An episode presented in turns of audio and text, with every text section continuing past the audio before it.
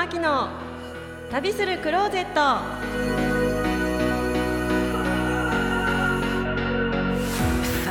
皆様こんにちは。本日は1月の1日。もう2022年になりました。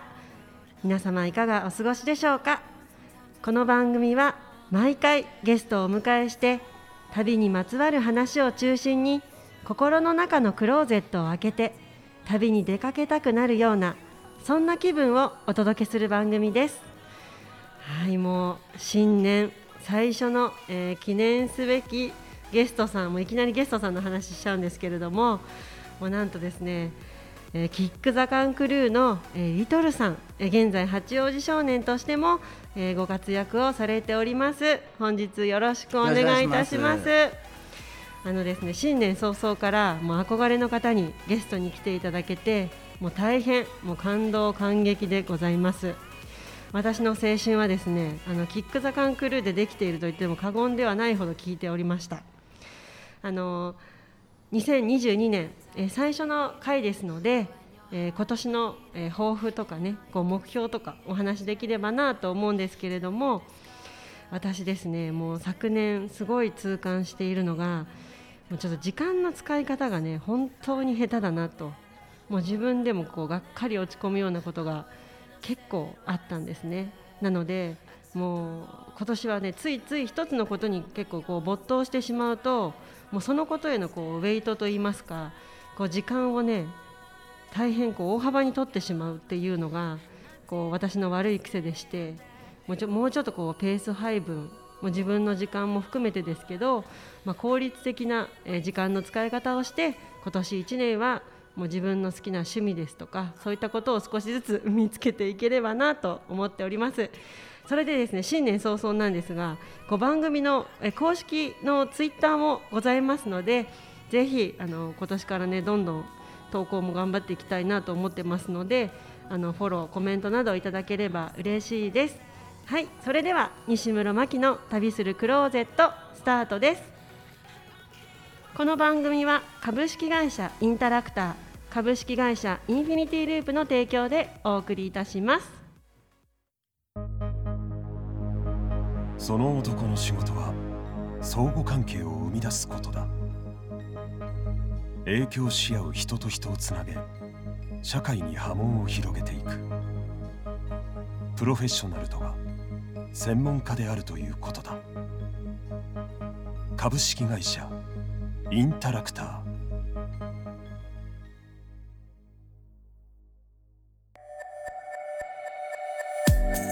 西村真希の旅するクローゼット。はい。あの先ほどご紹介をさせていただきましたが本日はキック・ザ・カン・クルーのリトルさんよろしくお願いいたします、はい、よろしくお願いします。あの改めてなんですが、はい、えー、自己紹介をお願いできますでしょうか、はい、えっと、キック・ザ・カン・クルーというグループでラップをしているリトルと言います。八王子出身八王子在住です。はい、はい、ね、はい、もう長いこと今年でメジャーデビュー20周年っていうおめでとうございます。リトルもということではい長いことラップをやらせてもらってます。はいありがとうございます、はい、何回も言っちゃうんですけど本当大ファンでして。ありがとうございます。本当にあの一番最初こうきっかけをいただいたのが、うん、あのリトルさんとはですねあの現在都議会議員でい。らっしゃる西山勝先輩の、はいまあ、同級生ということで、はい、西山先輩とあれ YouTube ですよね。そうですね。なんか朝まで生テレビ風みたいな？そうなんですよ。なんかと八王子に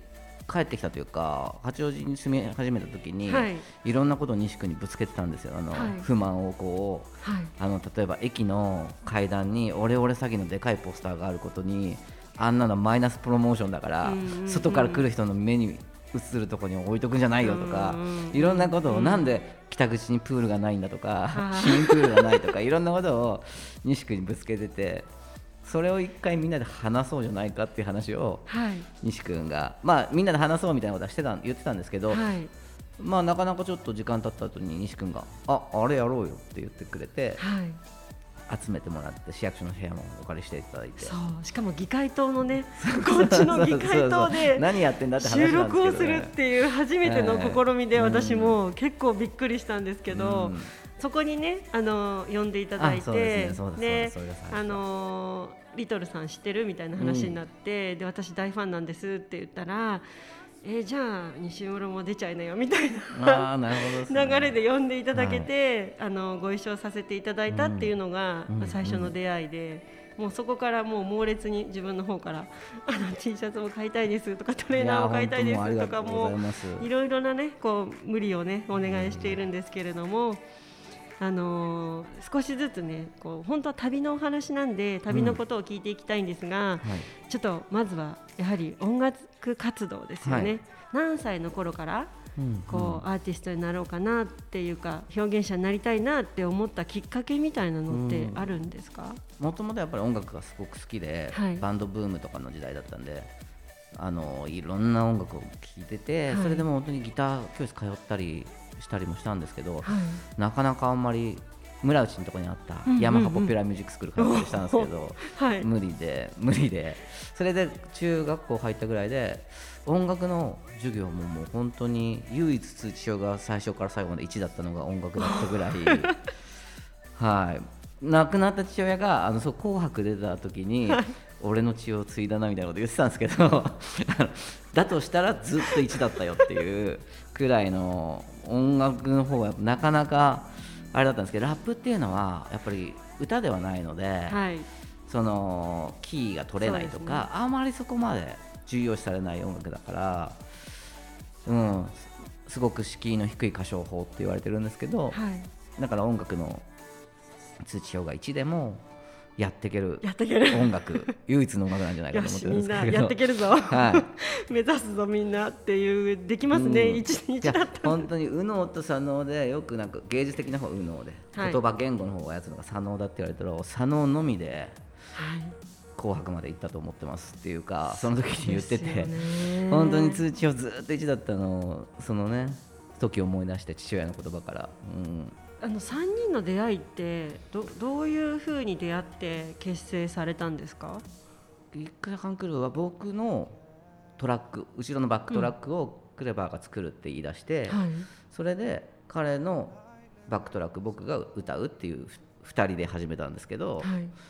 なんやっぱり俺も歌うって始まって そうですかっていうことになってそう彼があのバックトラックを作ってる分、はい、まあそうですかな感じで。俺は俺で他でやってるんで、そしたら2人で歌ったみたいな声がちょっと近かったんで、はい、MCU っていう大先輩だったんですけど当時、引き入れて3人で始めたんですけど。出会いは拝島のクラブでしたね。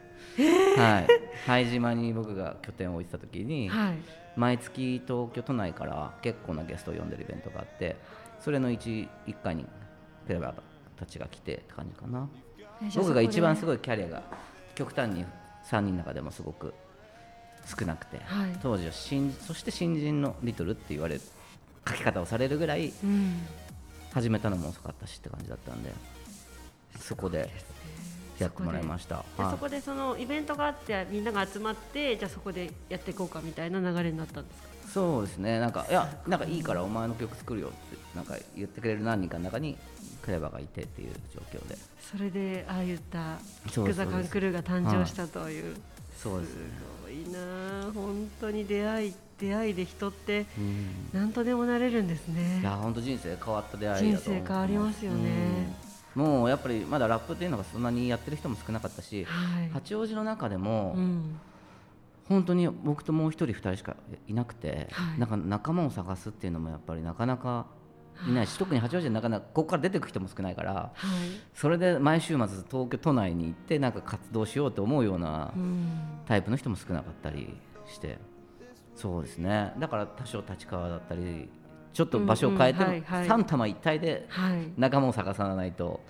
なかなか仲間はできなかったっていうところで、もまたそしてその生まれ持った声、声質っていうか、やっぱそういうのもかなりだってすごい特徴的じゃないですか。そうですねでも恵まれ恵まれたなっていうのに気づくのには結構時間かかったってことですね。だってギターやられたり、うん、ちょっと違うことをややってたわけですよね。いきなりラッパーでやっていこうっていうことではなかったわけですよね。うん、ラップである程度うまくいってから自分の声がまあそこまで嫌いじゃなくなったっていうぐらいです。本当いつ憧れてるラッパーがいたりとか好きなミュージシャンがいたりしてそれのように歌っていてもそれのようには聞こえないというか当たり前なんですけど、うんうん、そこがずっとコンプレックスだったんですけどね。でも、まあ、長く、ね、やってたらもう受け入れるしかないというか、うん、そうですよね。そんなに好きなものではなかったです自分の。すごい。ありがとうございます。結構音楽の方ばっかのお話聞いちゃって。でもこう全国回られてこうパフォーマンスをされていたと思うんですけど、はい、やっぱここの地域良かったなとか、やっぱも盛り上がり方って全然違います？地域性みたいなの出ますか？はもう特によく名古屋とか、はい、あまり盛り上がらないというかちょっとシャイな人が多いとかよく言われたりとかするし、はい、大阪はいいあと北海道まあまあシャイなのかな。とか東京に近いとかい。ろいろ言われますね。うん、回られていてこうどどこが、うん、どこが良かったなとかここ好きだなみたいなとこありますか？極端に福岡がすごく大好きで、まあ、九州が好きなんですけどその中でも福岡が好きですね。はい、もうずっと十何年通ってるっていう感じで、はい、仕事もすごく福岡での活動がラジオをずっと長年やってたり、はい、活動が多いんで、はい、もう本当にその辺で普通になんか生活してます福岡では。だから そうなんです。ずっと割と長くいるんで「あのりゅうくんさ」って「あそこのコインランドリー使ってるんだな」あそうなの？俺あそこのコインランドリー使ってんの?」って言ったりとか。あとすっごい地元民しか乗らないようなバス乗ってたりとか。あじゃあもう地元民しか行かないような。情報がね。はい。なんかなんかそれこそなんか二日市っていうとこちょっと太宰府の方の、はいはい、このあの赤ちゃん本舗いた時にめちゃめちゃでかい二度見されたんですけど。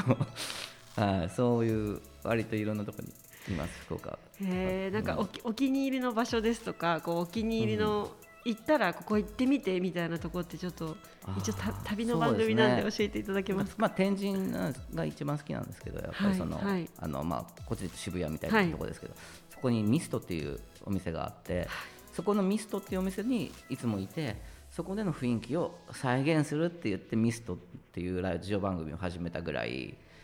はい、そこの空気が。まあ、ずっとパーティーしてるようなでも大人っぽい店では最近あるからだったんですけどまあお客層もやっぱりずっと僕もずっと長く行ってた店だから、はい、一緒に大人になってくんで今は割と大人っぽいバーなのかな。まあ広めですけどすごい、うん、そこでライブやられたりとかパフォーマンスもやられたりするんですか？あ打ち上げに使うような場所かな。そういうお店なんですね、はい、そうですそうです。普通にじゃあこう旅人でふらっと行けるようなもう全然すごくあの初めて来て店の人たちがすごいよくみんなで話してるですね。もう、はい、八王子の人来たよとか八王子の人来たよってすごい言われますよ もう八王子っていうのを全面的に出してますから、そうだからそう八王子から来たって言ったらああそうなんだって言ってりっくん知ってるみたいな店員さんも言うからそれでああ知ってますみたいな感じで八王子のなんとかって人来たよとかそういうのもよく聞くし。まだそこでつながるんですね、そうですね。福岡なのに、はい、すごいですね、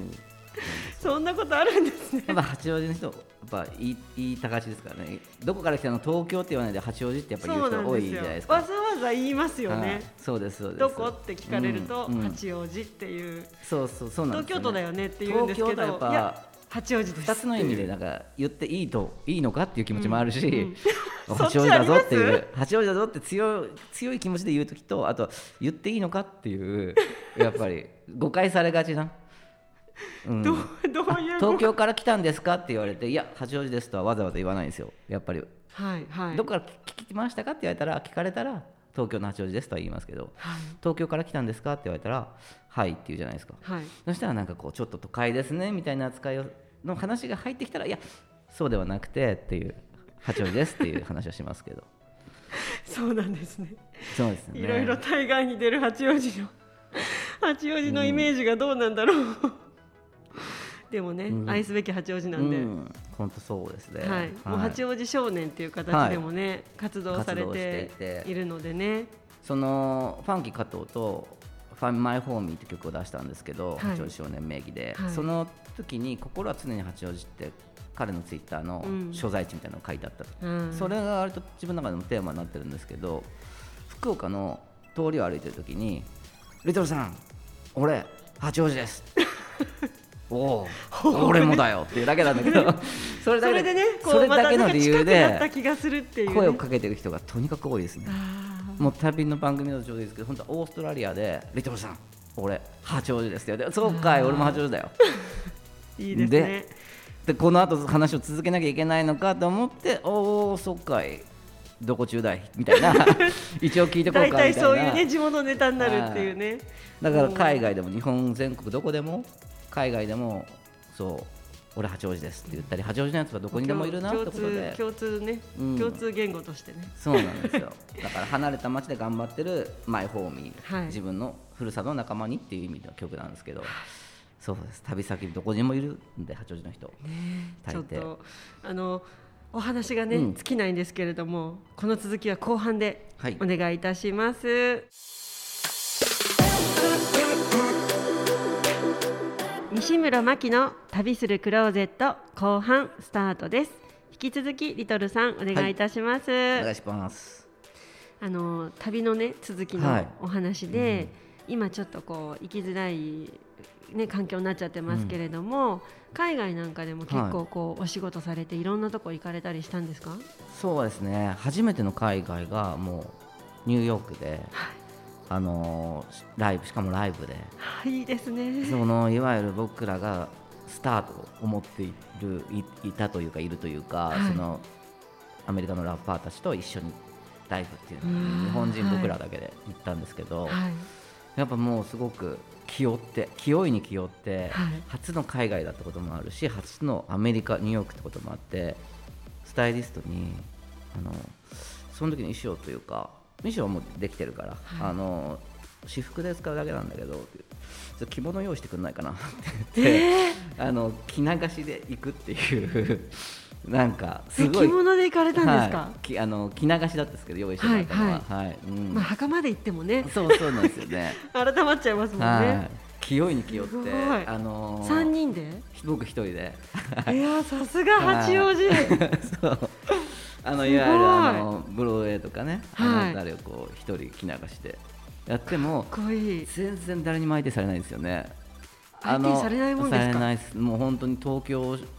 より冷たい街だと思いましたね。本当もう。あと一瞬あれに間違われるっていうかあのパンツ一枚であのギター弾いてるいるじゃないですか。あのなんていうのかな大道芸人というかあのパフォーマンスをしてる人。写真を撮ったり。そういうことね。はい。あ。の人に肩組まれて一緒にこうなんか。撮ろうぜあそのジャンルではないと思いながら。はい、えー、一番最初舞台踏んだ時に、うん、こうニューヨークでどどんどんな反響だったんですか？えー、っとやっぱりまずちょっと日本人がやってるなっていう感じではあったんですけど僕らの曲がいわゆるアメリカのそのままものまねじゃない曲もあるので、はい、そっちの方がすごくやっぱり受けたというか珍しいタイプのヒップホップだっていう、はい、その珍しいタイプのヒップホップというか、まあ、マルシェとか僕の曲としての曲であるんですけど、いわゆるニューヨークのヒップホップのものまねって感じの曲じゃないから、はい、それとかの方がすごいなんだこれはってなったりその後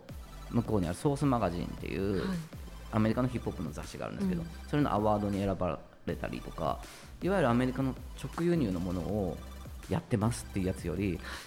なんかちょっと変わった僕らの感性でやってるやつの方が喜ばれたりとかそれって何何歳ぐらいの時活動を始めてもうすぐアメリカで活あのそうい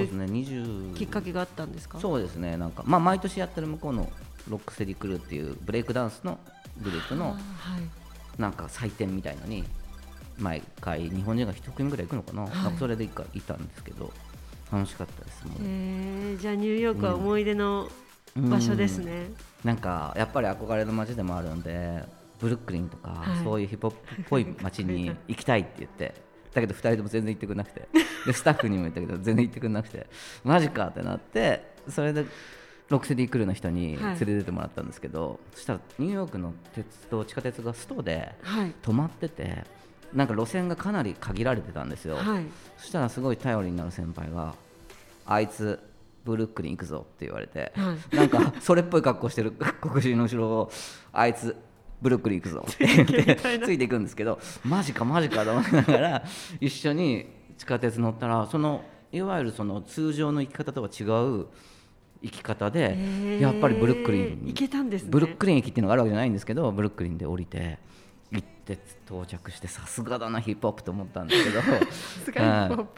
つながってよかったです。それはすごくいい経験でなんかちょっと思ったよりは昼間だったし、のどかな街でフットロッカー靴屋さんスニーカー屋さんで、はい多分ちょっといけないことしたのか分かんないけど中1ぐらいの子供がげんこつされてました。店主に。なんか温かな。それは日本と一緒なんだ。げんこつされてると思ってすごい良かったですねコミュニティを感じれて、その憧れてた街街って感じでした？なんかだから本当にちょっとユーロードみたいな感じでした。ユーロードわかりやすい。あの八王子のその星水ユーロードって割とこうのどかな感じがしましたね。のどかなんですね。うん、なんかちょっとどちらかというと危険な街なのかなっていうイメージ、まあアートな街っていうのもありますけど、ちょっとこうやっぱ危険な街なのかなって思ったんですけど、まあ、っていうのもちろんあるんでしょうけど、すごくのどかな感じがしましたね。すごい良かったです。じゃニュニューヨーク以外になんかここ行ってよかったなとか。ございます、まあ、韓国とかオーストオーストラリアもやっぱり多いですけどね。よく行かれるんですか？オーストラリアやっぱり友達とか日本人多くないですか？オーストラリアすごい。はいはい、あのーはいうん、そういう制度で行ってたりとか。そうですね、なのでよくライブとかもあるし。行くんですけどね。あと台湾も良かったですね。いろんなとこやっぱりライブで行かれてるんですね、うん、台湾はもうその結構ちゃんとした感じで行ったんですよ、はい、なんか親善大使的なやつで。はい。だから行ってライブが終わってその後のパーティーはなんか向こうの大臣みたいな人たちと会食みたいな。なんか朝行ってもうすぐ新聞の取材受けてみたいな。八王子もね高尾市とね友好都市というかあそう台湾そうはい、はい、そうなんでそういうのすごいやってたんですけど、はい、やっぱ夜ちょっと面白くないなと思い始めて、はい、その会食の隅に台湾の MTV をのスタッフたちがいて、はい、彼らに夜遊び行こうよって言ったらいいっすねみたいになって地元のヒップホップのみんなを連れてきてくれて、えー、すごい。そう。でこれでもあんまり事務所とかに言うと嫌な感じなんか勝手なことするんだって怒られるかなと思ったから、はい、自分の部屋番号だけ教えて、はい、そしたらみんな来てでみんなで遊び行こうぜみたいになったんですけど 自分だけ行ったらあの彼ら英語も喋れなくて、はい、僕も英語喋れないしその中国台湾の言葉も喋れないから、うんうんはい、誰も言葉が喋れない共通の言葉を持たないまま朝まで一日一緒いたんですけど でも途中まではちょっと怖かったですやっぱ。車乗って、はあ、なんか知らないお店行ったりとかを何軒か回っていくうちにやっぱちょっといいやつらだけどいいやつらのままなのかなって一瞬よぎる。確かに。今日のだって朝新聞に出てるしな俺と思って。めちゃめちゃお金持ってるとか勘違いとかしてないかなとか 思ったりでも全然大丈夫ホテルまでもう笑顔で送ってくれて。じゃあなみたいなことを言ってましたまた遊ぼうなみたいなことを言ってました、通じてないんですけどね、はい、で俺もまた遊ぼうなって言っておきました。じゃあいろんなこう、通常だったら、うん、行かないようなっていうか観光地だと行かないようなところに友達のなんとかだみたいな感じで言われても。連れてってもらって。多分そういうこと言ってんだろうなと思っておおって言って八王子のなんてやつにお前は顔がそっくりだって俺が言ってて。だけど向こうもおおそうかって言ってるけど分かってないと思うみたいな。分かってないですよね。絶対分かってない、えー、うん。楽しかったえー、なんかこうお仕事でねいろいろ行ったりとかされているところももちろんありますけど、うん、やはりこうパパになられて、はあはいはい、なんかご家族と行くところとかっていうのとはまたきっと違いますよね、ね、お仕事で行ったりするところと、うん、やっぱり海とかそういうリゾートの方がね好きだと思うんでまあまだ子供ちっちゃいからコロナもあったし、はいはい、まだね子供たちとそんな遠くに出かけるっていうのは海外とか行けるわけじゃないですけど行ったとしてもリゾートなんだろうなとは思ってますけどね。なんかどこ、うん、どこが好きとかございますか？でもやっぱりそんなにハワイとか行きたいけど長く飛行機乗せるのちょっと大変確かにですよね。なんか私グアム止まりでした。あでもやっぱグアムがグアムサイいいって言いますよね。もう本当まあ長男の時なんで、はい、もう一昔とか10年前ですけど、はい、なんか綺麗な海にこうチャポってやりたくって、うんうんうん、じゃあどどこかなってあでも沖縄で確かに。沖縄沖縄ね私ね逆に沖縄行ったことないんですよ。そうなんですか。沖縄一回もなくて。もうすでに子供連れて行ってますね。いいですね、はい。うん、どどこがこうおすすめですか、子連れで宮古島とかやっぱりいいですよね。宮古島いいな宮古島十何年前からもう毎年のように行っててでそれこそキックで20年前メジャーデビューなんですけどその時の MV を宮古島で撮影してから毎年のように行ってて。その頃はただの本当めちゃめちゃ田舎でいいところだったんですけど、はい、今はもう空港も新しい空港できて、はい、行くのも安いしすごく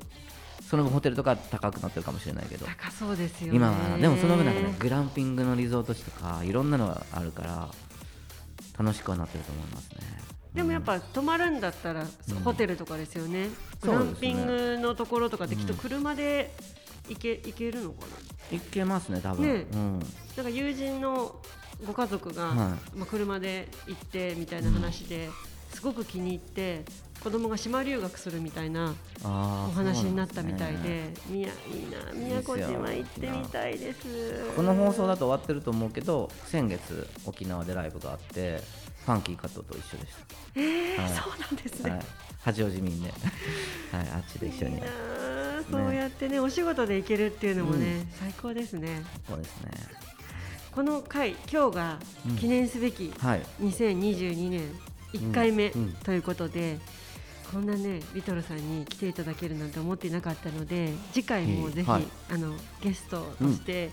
うん、あのお付き合いをいただきたいんですけれども、はい、よろしいでしょうか？ぜひぜひありがとうございます。1月の15日次回の分もぜひよろしくお願いいたします。お願いしますそれでは次回は1月の15日にお会いいたしましょう。西室真希の旅するクローゼット。最後までお聞きいただきありがとうございました。この番組は株式会社インタラクター株式会社インフィニティループの提供でお送りいたしました。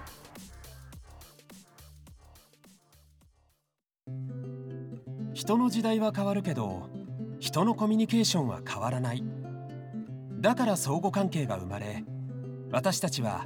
宇宙の一部にある。株式会社インタラクター。